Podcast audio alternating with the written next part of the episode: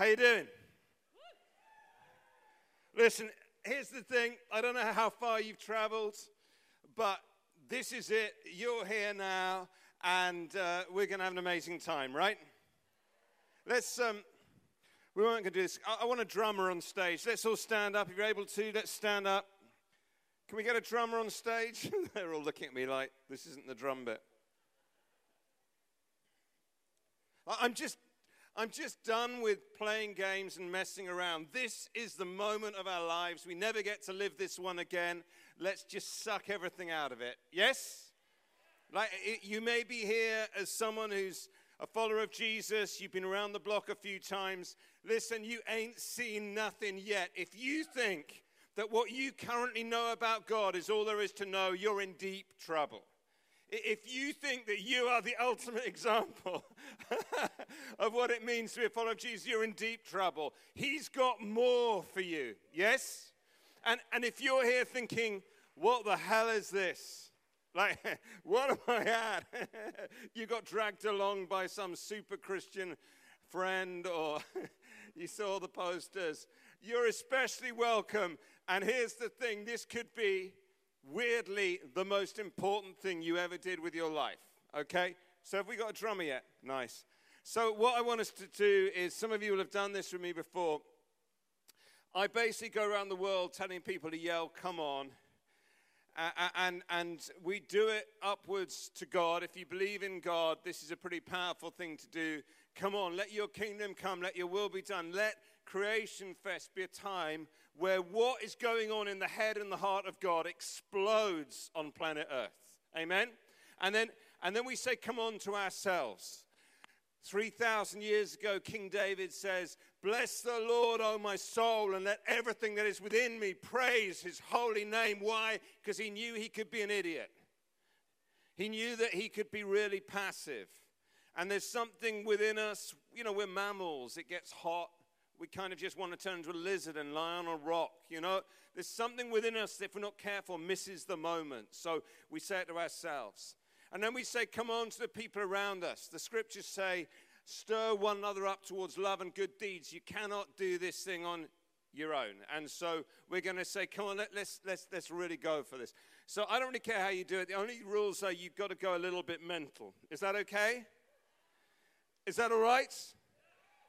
And, uh, and so we, we need to just scream and, and, and, and jump around and whatever. And Mr. Drummerman, you've got to go completely mental. You know that way at church things, they always tell you to like do kind of jazz, like quiet stuff. We want you to go absolutely insane. Is that okay? Great. So, this is how we're going to begin Creation Fest this year by crying out, Come on to God come on to ourselves, come on to one another. Is that all right? Are you up for this? so you're like, we don't do this in the Baptist church. Not yet. okay, ready? One, two, three, let's go.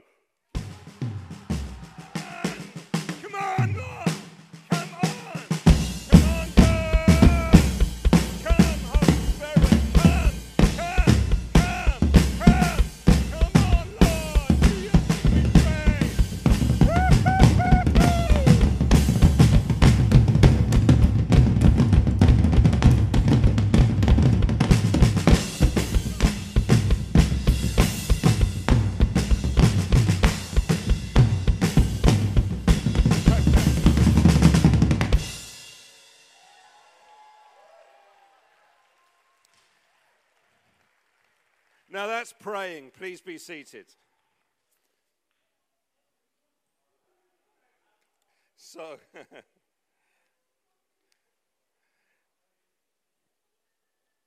right. So, uh,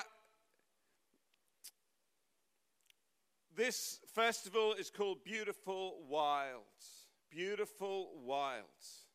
And uh, this is going to be the most extraordinary time together. All you have to do is keep saying yes to the best possibility of every moment, and you're going to have a time that is both beautiful and wild. This could be a life defining moment for many of us here. And uh, listen, I, I've just I've just lost a little bit of my talk notes, so just talk amongst yourselves. I'm just going to go and find my talk notes, just because otherwise it could be complete heresy. Uh, give me 30 seconds. Oh, it blew off the thing. That's what's going on. Nice. Thank you very much.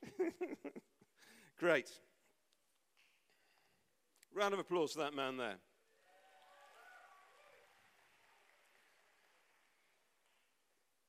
So, John 10, verse 27, these are the words of Jesus. I don't know if you ever feel like Christianity gets really complicated.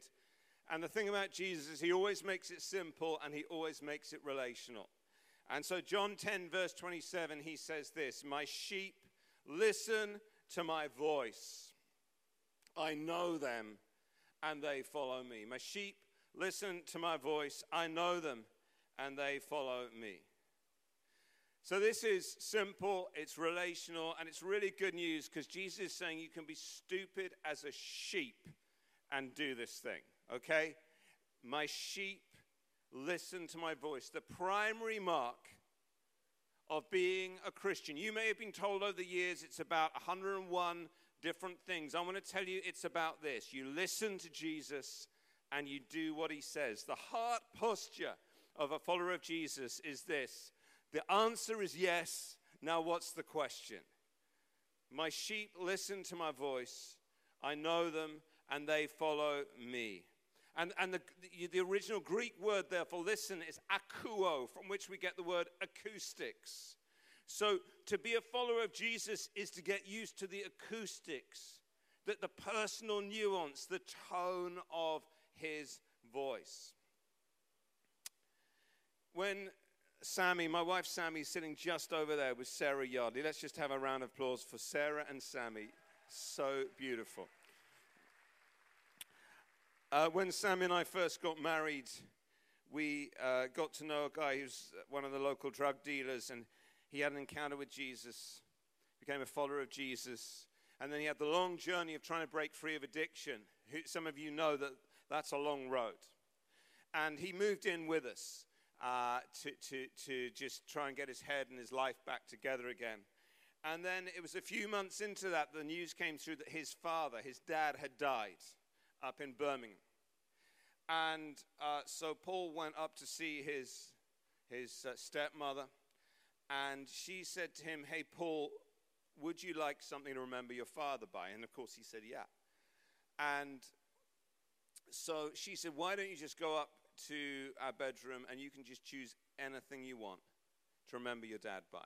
So he went up and he went to the wardrobe and uh, he decided what he wanted was one of his dad's sweaters. So he, he came down with this sweater and, and he came back obviously to our house where he's living and and I knew whenever Paul wore this sweater, he was having an emotional moment, feeling close to his dad and we used to just be super sensitive to him. And I, I never liked to tell him it just looked really terrible on him. It just didn't suit him at all. It was kind of tight and effeminate. And anyway, so whenever he was wearing the sweater, it's like, oh, Paul, how you doing today? It was one of those, you know. And then a few uh, one months later, his stepmother said, I'm going to come and see you. So she came down and she came into our house. And Paul had said to me, I've got an idea. Do you think she'd like it if I wore the sweater?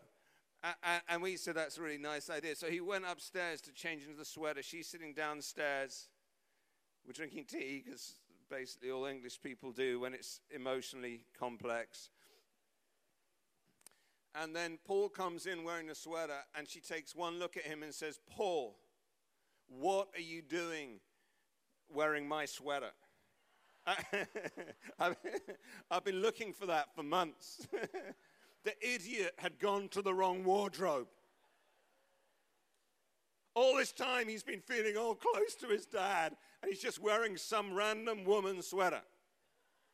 And here's the thing in life, we use all kinds of things to give ourselves a, a sense of false connection to God the Father. But actually, there comes the moment where he speaks and he says, Can we just cut out the middleman and you and me have a conversation? Like, like, like, you can go to church all your life and still not be a Christian. Yeah, you, you, can, you can come to events like this. You can use all the right language. You can hang around Christians. But at some point, he says, Can we just get to know each other? My sheep, meh. Listen to me. I know them. That's very good. Someone did an unbelievably good sheep sound. Do that again. It's like, it's like, guys, this is, yes, yes, yes. This, this is a genuine, I'm, one, I'm worrying there's a real sheep. There could be a real sheep here, couldn't there? If there's a real sheep next to you, just say to it, listen. One more, please. it's unbelievable. well, I'm going to find other excuses for sheep noises in this talk. So, yes, but we can overdo it, can't we? I mean, you can't blame a sheep. That's all a sheep can do. My sheep listen to my voice. I know them and they follow me. Can we cut out the middleman? And so the invitation from God to you is this can we get to know each other? And guys, this is not some random religious thing. This is real. Every single one of us, there will be the split moment before the flat line, and you'd better have something to talk to your Creator about. My sheep listen to my voice.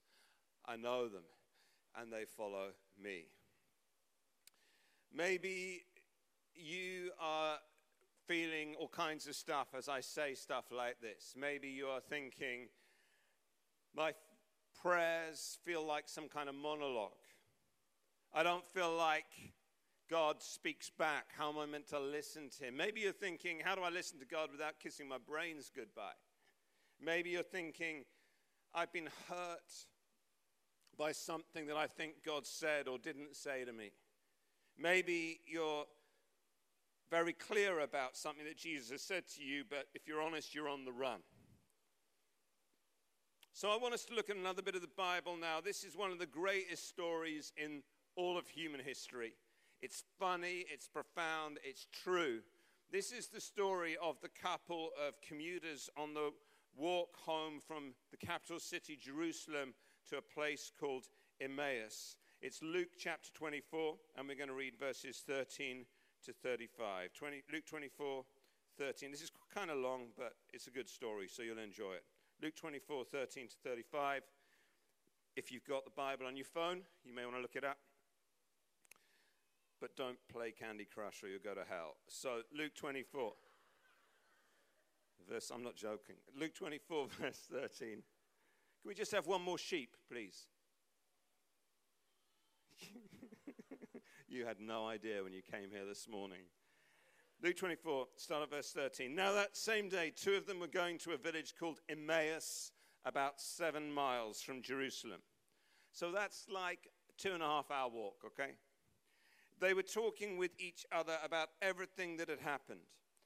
That's the death and resurrection rumors of Jesus Christ. As they talked and discussed these things with each other, Jesus himself came up and walked along with them, but they were kept from recognizing him.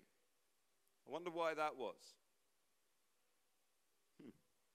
He asked them, What are you discussing together as you walk along? Just imagine Jesus' face here. He, he's not like being all biblical. What are you discussing together as you walk? it's like there's a twinkle in his eye. He knows they're talking about him.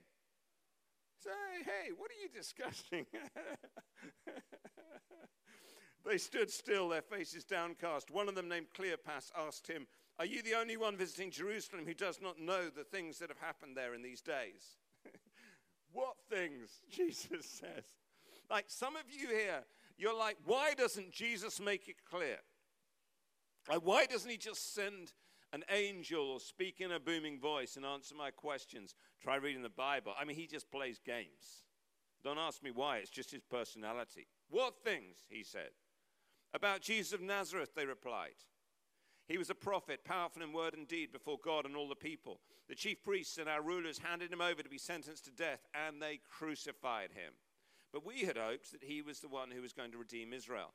And that, what is more, it is the third day since all this took place. Third day, hello. In addition, some of our women amazed us. They went to the tomb early this morning but didn't find his body. Have you ever noticed that when it comes to Jesus, women are the early adopters? They came and told us that they had seen a vision of angels who said he was alive. And then some of our companions went to the tomb and found it just as the women had said, but they didn't see Jesus. And Jesus said to them, So I want you to get this big heavy sigh as he says this. How foolish you are. He's not being like, How foolish you are. It's like, Oh, guys, you're idiots. That's, what, that's the tone of this. How foolish you are, and how slow to believe all that the prophets have spoken. Did not the Messiah have to suffer these things and then enter his glory? And beginning with Moses and all the prophets, he explained to them what was said in all the scriptures concerning himself. Just raise your hand if you would like to have been part of that particular Bible study. Jesus going right through the Bible, explaining how it's all about him. Verse 28 As they approached the village to which they were going, Jesus continued on as if he were going further, but they urged him strongly, Stay with us, for it is nearly evening. The day is almost over. So he went in to stay with them. And when he was at the table with them, he took bread, gave thanks, and broke it. Hello. And he began to give it to them. And then their eyes were opened and they recognized him. And he disappeared from their sight. like, this is so funny. They finally go, ah, Holy cow! Only that's the wrong religion. Like, like ah, it's Jesus. It's kind of a moment. This isn't like, and they recognized him. It's like, oh my goodness, it's Jesus. And he goes, bye, pooh, and he's out of there. What's that about? He could have hung around just for a minute or two. They asked each other, Were not our hearts burning within us whilst he talked with us on the road and opened the scriptures to us? I bet they were. And then they got up and returned at once to Jerusalem. I love this story. You're so good at this. Guys, literally, I've got bits of pink tape now. I don't know if you can see that, holding my notes on. The service here is just unbelievable. so, what a story. it's just the wrong side that's been taped up. There's so many different ways in which Jesus speaks here. Uh, first of all, notice how he speaks subtly to them. It's not all obvious. It's not all, you know, he doesn't turn up and go, Hi, I'm Jesus Christ, risen from the dead. It's kind of a big deal. It's kind of the beginning of the new creation. It kind of proves I'm the Son of God. Boo! It's, he doesn't have an Elvis moment. Jesus just turns up incognito.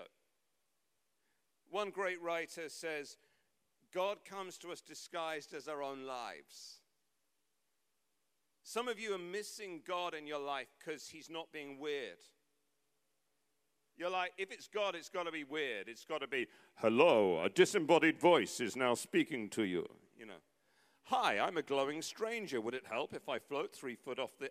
You're like, I can only relate to God if he's weird. Listen, he is the creator of everything. You talk about beautiful and wild. Look around you. Look at these alto cumuli above us. Look at the fact that, at night the, the stars will stretch thousands and thousands of them above us. Look at the beauty of the surf. Look at the stunning wonder of creation. Look at the people around you. Think about the fact that your own fingerprints are unique. Sir Isaac Newton said, In the absence of all other evidence, the human thumb alone would convince me of the existence of gods.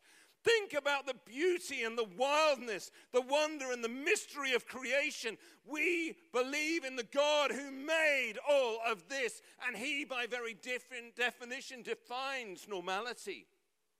He defines reality, and therefore, most of the ways He speaks to us are normal and every day through thoughts and words and dreams, conversations, and through his book, the Bible. And that's the next one we see here.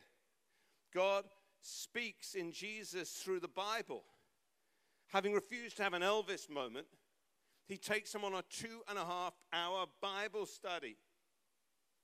Like, experience alone is not enough.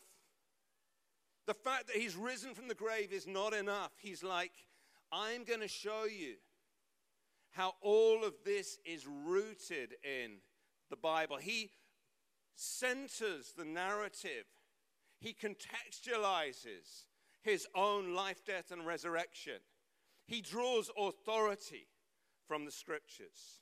Can I say, with all due respect, some of us, we're all about the experiences, but we're slow to hear God in the Bible.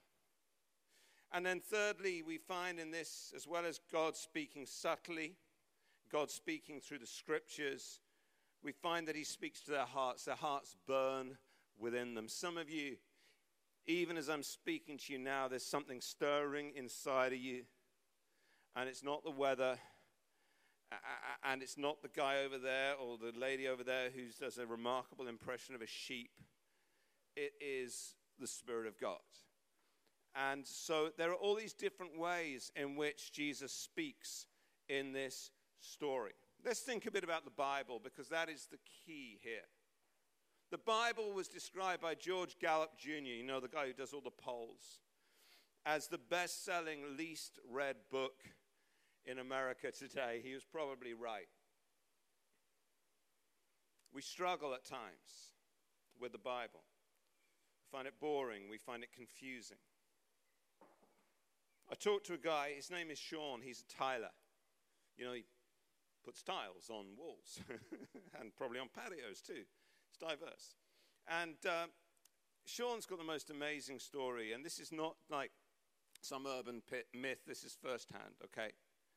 Sean um, went asleep one night and had a dream. And in his dream, a man appeared to him. And stretched out his hand and touched him on the shoulder and said to him, I've got you. I've got you. And he said, As the hand touched my shoulder in the dream, I just felt wave upon wave upon wave of love that I had never experienced in my life before. So much so it continued for the rest of the night and it was still happening as I woke up. So he told his wife about this. Said, What was that all about? And she said, I just wonder if it might be Jesus. Now, Sean didn't read his Bible, he didn't go to church. The only thing he knew for sure was this he went to sleep the night before with a massive pornographic addiction, and for some strange reason, he had this dream in the night and it had gone. Not that he didn't still get tempted, but the power of it had gone. And he said to me on the phone, he said, Pete, the strange thing is this I used to swear like a trooper, and I, I just stopped overnight, and I didn't even know it was wrong. I just thought it was a weird thing that was happening to me. So then he goes off. He's doing a tiling job in someone's bathroom. He's, you know, he's, he, he's retiling the whole thing. And as he's tiling, he said to me, I didn't have the radio on or any of that stuff. He heard an audible voice. And the voice said this to him Corinthians. Corinthians. Now, he didn't really know what that meant. And so he got a pencil from behind his ear and he wrote Corinthians on the wall where he was about to tile. And then he heard the same voice speak a number, and the number was seven. So he wrote up seven. And then he heard the voice again, and it was 26. So on the wall, he's written Corinthians 7 26. He takes a photograph of it and then tiles over it. He goes home to his wife and says, The weirdest, weirdest thing happened at work today.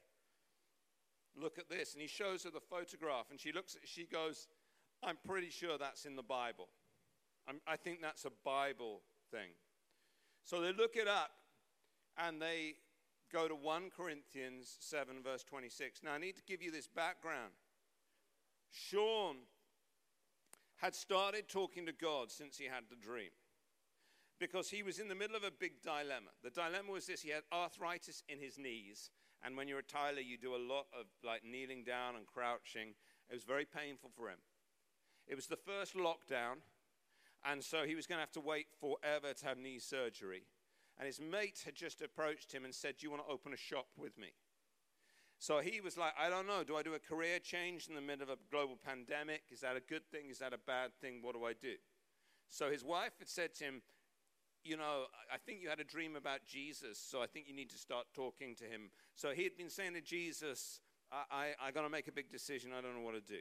And then he hears Corinthians 7:26. So his wife says to him, It's in the Bible. He looks it up. And this, these, these words I'm about to read you I guarantee if you read the whole of the Bible, you could not find words that more specifically would answer the question he had been asking God about his profession. This is what he read Because of the present crisis, I think that it is good for a man to remain as he is. he said, Well, that's it. God's told me through the Bible. I'm going to stay tiling and not open the shop. So he knew God had spoken to him. And then a slow process continued as he became a follower of Jesus. So God had spoken to him through a dream, very, very common, through an audible voice, and through the scriptures.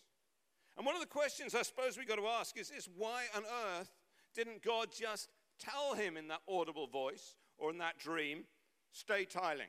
Why did God go to all the trouble of giving him a Bible reference to look up? Well, it's the same as why did Jesus, as he walked on the Emmaus Road, not just say, It's me? Why did he take them on a two and a half hour Bible study? It is because your Bible is God's greatest gift to you, it is the context for all authority and truth from the voice, the mouth of God. The very first um, sat nav, you know, GPS that Sammy and I got back before everyone had them on their phones. Anyone remember GPSs when they were big clunky things you tried to stick to your dashboard? Do you remember that? Some of you? Yeah. And, and, and the first one we got, you know, it, it, it was, there was only two voices that would steer you around the country. One was kind of a military type guy. It was like, turn left here. It was terrifying. Straight on. And the other was a woman who can only be described as sultry. It was like straight on at the roundabout, you know. so obviously, I chose the woman to steer me around the, the, the country. And Sammy said to me, Pete, I don't trust her. I'm like, darling, it's a machine. She's like, I still don't trust her. So, so I found out that there was this really amazing facility on this GPS. You could record your own voice onto it. and there was like 78 different instructions. And, and, and so I had this idea. I said, Sammy, darling, if you're worried about the sultry woman, why don't you be the woman who steers me around the country? There's only 78 instructions you've got to read, straight on, turn right here, and that kind of stuff. And I said to her, frankly, it could be quite healing for our relationship um, to, for you to consistently get the directions right. So, guys, I'm a mere messenger. I can only speak the truth. and she said, I've got a better idea. Our, our, two sons were very little at the time. She said, get them to record it. So I had this delightful night sitting on the sofa with you know, like a six year old on one side and a four year old on the other as they read all these different instructions. And so for years afterwards, we were steered around the country by these two little boys' voices. And, and they kind of went off piste at times. Like, like there's an instruction, you are approaching a ferry. And they moved into, I am sailing, you know, all of that. And, and, and the really lovely one was, there's one that was, um, you've reached your destination. And this little voice says, Welcome home, Daddy. It's just stunning, yeah. And, and so it was the loveliest thing. And I can't tell you how many nights, you know, I'd pull up outside our house, all the lights are off, Sammy and the boys are asleep, it's dark, I'm tired, and I'd be caught off guard by this little voice Welcome home, Daddy. You know, it's just sad but true. So uh, we were driving through Edinburgh one day. Now, Edinburgh is a super confusing city to drive in and, and we were trying to get to the Waverley station right in the middle. And there's all these one way systems and stuff, and cobbled streets. And anyway, the little voices were directing me consistent. And, I, and, and then this little voice struck up saying, Turn left here. And as I did so, I just swung into Edinburgh's Central Railway Station. And I looked in the rearview mirror because our son Danny was on the back seat. I said, Danny, how did you know it was left there? How do you know your way to the station? And he's kind of, he, he, back then he had white, like electrostatically charged hair. He kind of looked like a weird orangutan, you know, very cute. And, and I'm looking, how did you know where the station was? And this little voice goes, I don't know how I know. I just know. Listen, in that statement, I don't know how I know, but I know, Danny was actually getting right to the heart of one of the greatest philosophical conundrum. It is called epistemology, the science of how you know what you know. If you've ever engaged a conspiracy theorist, in person or online, you have got into an epistemological debate. Because very quickly you realize the issue is not the issue. The issue is not, is the world flat? Is global warming a thing? Anti vax, QAnon, whatever it is. Very quickly, what you realize is the real issue is whose truth is the true truth? How do you know what you know? And for every Christian who's ever lived, and there's about 2 billion of us in the world today, something over a quarter of the world's population, the answer to that question of how you know what you know is this God has revealed his heart, his character, his purpose, his will in his word, the Bible. And there is nothing he will ever say or do that contradicts or comes outside of the teaching of Scripture. That doesn't mean that God doesn't say new things today, but that it will be in line with the Scriptures. And so we find God speaking to Sean, the Tyler, in an audible voice pointing him to Corinthians 7:26, we see Jesus contextualizing even his death and resurrection in the scriptures. Like that GPS, as we try to find our way around Edinburgh, the Bible is our source of guidance and wisdom and direction through life's many twists and turns. As the prophet Isaiah says, your ears will hear a voice behind you saying, this is the way, walk in it. And like that GPS, which certainly seemed formal at the start, as the years go on, God's word in the Bible becomes familiar and even familial. God speaks through the Bible intimately to our hearts more, and it becomes, uh, with every passing year, more precious and more beautiful. Welcome home, Daddy. But you may say to me, I find the Bible so confusing and difficult and even boring. Well, there's a key in this story about how we hear God in the Bible, and it's this Jesus, we're told, explained what was said in all the scriptures concerning himself. In other words, he redefined how we're supposed to understand the Bible. He said, It's all about me. So, what we're supposed to do as Christians when we read the Bible is put Jesus glasses on. We read the Bible in the light of Jesus Christ. The theologians call this the Christological hermeneutic.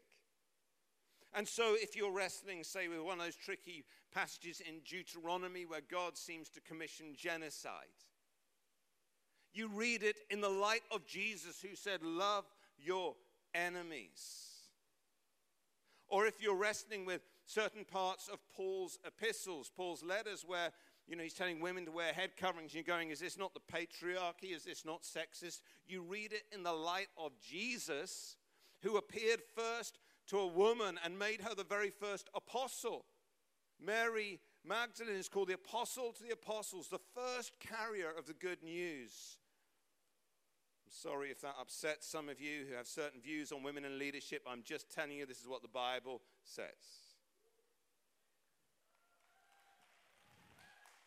Our problem with the Bible isn't, isn't what it says, it's that it doesn't always say what we want it to say.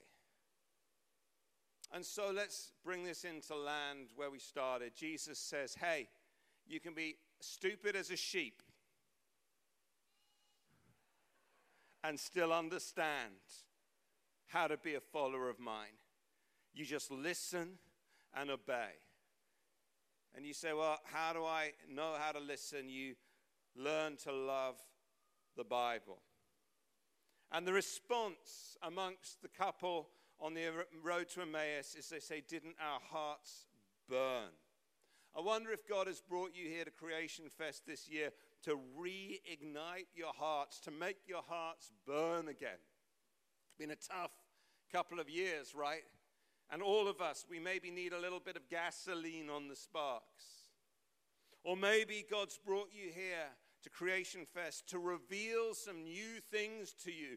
The couple on the road to Emmaus thought they knew it all, they knew the scriptures. They, they, they, had their own spin on what had just happened in Jerusalem with Jesus' death and resurrection, but when He shows up, everything changes. Everything changes. Maybe He's brought you here to reveal some new things. Or maybe God's brought you here to completely redirect your lives. That's what He did for this couple. Maybe He's coming to you in disguise and you've realized that I need to be more open to Him, listen more carefully to His whisper in ordinary things as well as extraordinary things. I want you to know that every once in a while, God kicks the door down like He did for Sean with a dream and an audible voice. But 99% of the time, He comes and speaks through an idiot like me or through someone who can do a remarkable impression of a sheep. Thank you or through people like your friend who dragged you here, or through your own thoughts as you stare up at the stars, or through a random dream that you have in the night that you thought was just the curry from the day before. He speaks to us about extraordinary things in ordinary ways. And so, right at the start of Creation Fest, I want to ask you to make some choices. It's really interesting to me that Jesus, at the start of the road to Emmaus, disguises himself. And then at the end, when they reach the house, he pretends he's got somewhere else to go. And they go, Oh, no, no, do you want to come in? See, Jesus is raised from the dead. You could say his schedule is wide open. What was he doing? I mean, it begs the question whether Jesus had appeared to other people who didn't invite him in that day and missed out on being in the Bible. The whole thing in their lives, the whole future of their lives hinges on this moment where they say to the guy they haven't even recognized yet, Hey, do you want to come in for some food? And it's as they eat with him they go, It's Jesus. And their whole lives change. What if you've been expecting Jesus to kick down the door and scream in your face, and he's saying to you now, I refuse, no deal, it's not my style? Haven't I made it obvious enough? Look at the world around you. Haven't I made it obvious enough? Try reading my Bible. Haven't I made it obvious enough? I came as a human being to reveal what God is like. What else do you want me to do? And so the challenge to each one of us at the start of Creation Fest is to do the most beautiful and the most wild thing of all and dare to say to the stranger on the road, Come on in. Come on in. Come and eat with me. Come and use my toilet. Come and break my bread. Come and see my house. I haven't really tidied it up, wasn't expecting guests. Some of you are thinking, there's stuff in me that I don't really want anyone to see. There's things that I think that I don't really want anyone else to know about. The couple on the Emmaus Road hadn't tidied their house, they hadn't done the hoovering, but they just said, Come on in. Jesus isn't going to be shocked. You know, you cannot be too sinful for Jesus, just too proud to invite him in. There is always more grace in God than there is mess in you. And so, for some of you, you're going to be deciding right now, I really need the fire to burn in my heart again. And the choice, and it is a choice, is to say, Jesus, come and be God in me. Come and say whatever you want to say, and I'll do it. Come and be however you want to be, and I'll worship you. Come and be Lord in my life. And you, you've done this a thousand times, but you need to do it today. And for others, this is going to be the first time you ever did this. And you're like, don't rush me. Okay, take your time. But some of you know this is the moment. And you're never going to have all the answers, right? I found that as I've gone on in life and in fatherhood and in marriage and in faith, I just get more and more questions. Find I knew everything when I was a teenager, I know almost nothing now. So don't wait to know everything or you'll be arrogant as hell. Ultimately, this is a leap of faith. And so um, let's just take a moment now. I've talked a lot. I just talk to God who hears your thoughts. If you find it helpful, just whisper. But just say to Him, I, I want you to reignite my heart. I want to know you. I want to invite you into my life for the first time or for the thousandth time. Just take a moment now to talk to the Lord Jesus Christ. He hears.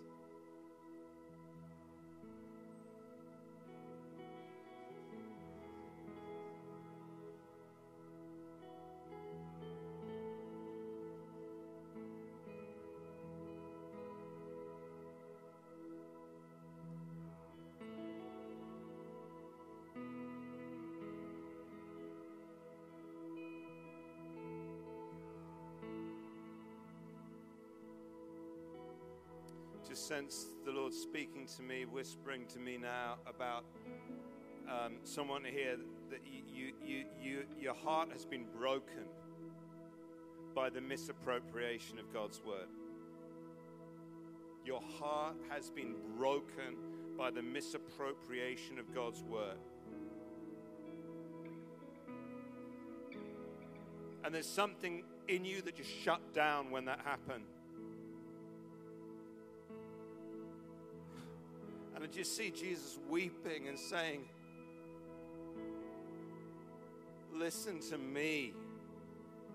Listen to me. And I see that your fists just gently opening.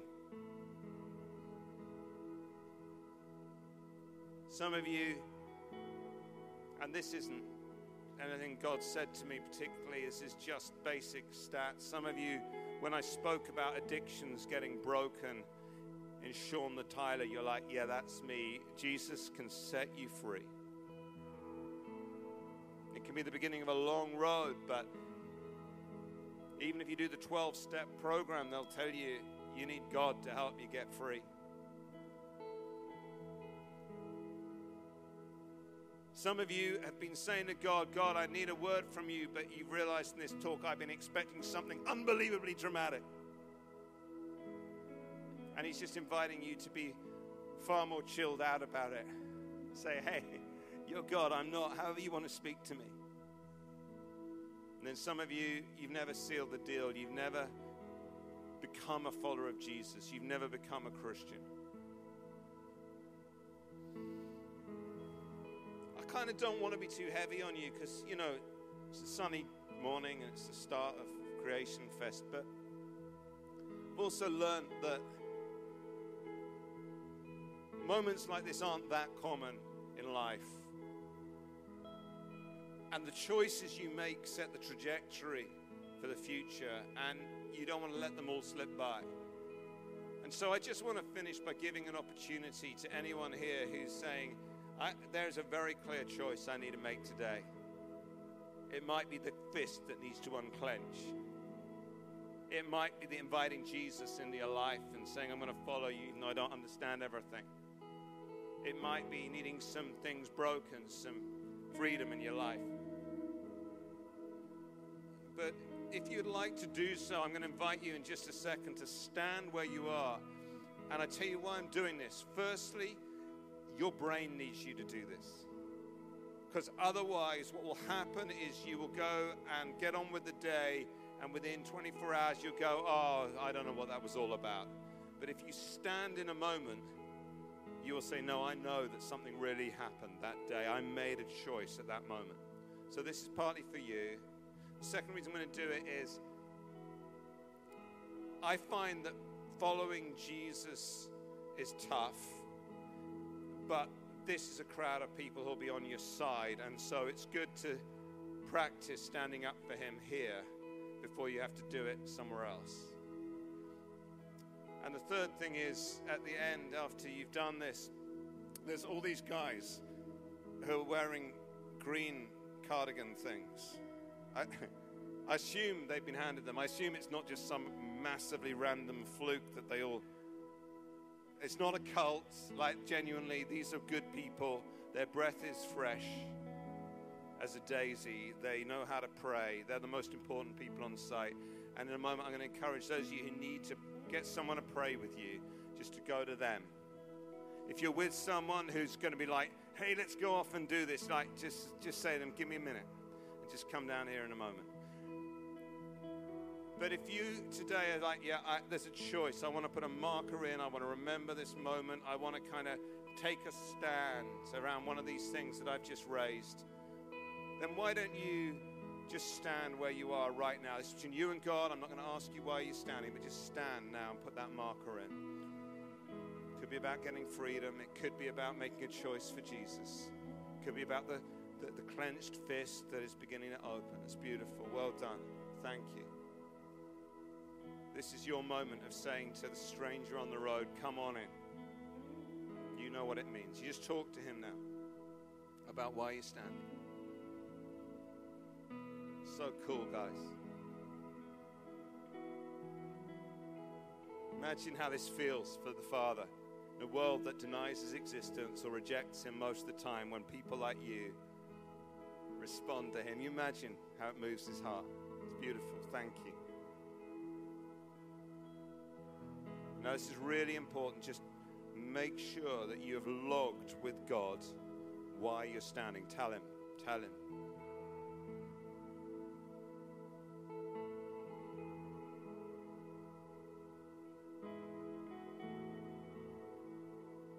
So, Spirit of the living God, move across this site. Do extraordinary things in this time together, I pray. Speak to each of those who are standing now. Bring your kingdom to bear on their lives. Bring them into the joy and the freedom, the beauty of knowing you and listening to you and following you, I pray. Amen. Wonderful. Let's just stand and give thanks to God together, shall we? Let's give thanks to God. Those of you who stood, do make your way down get some prayer from the guys in the green tabards. Thank you.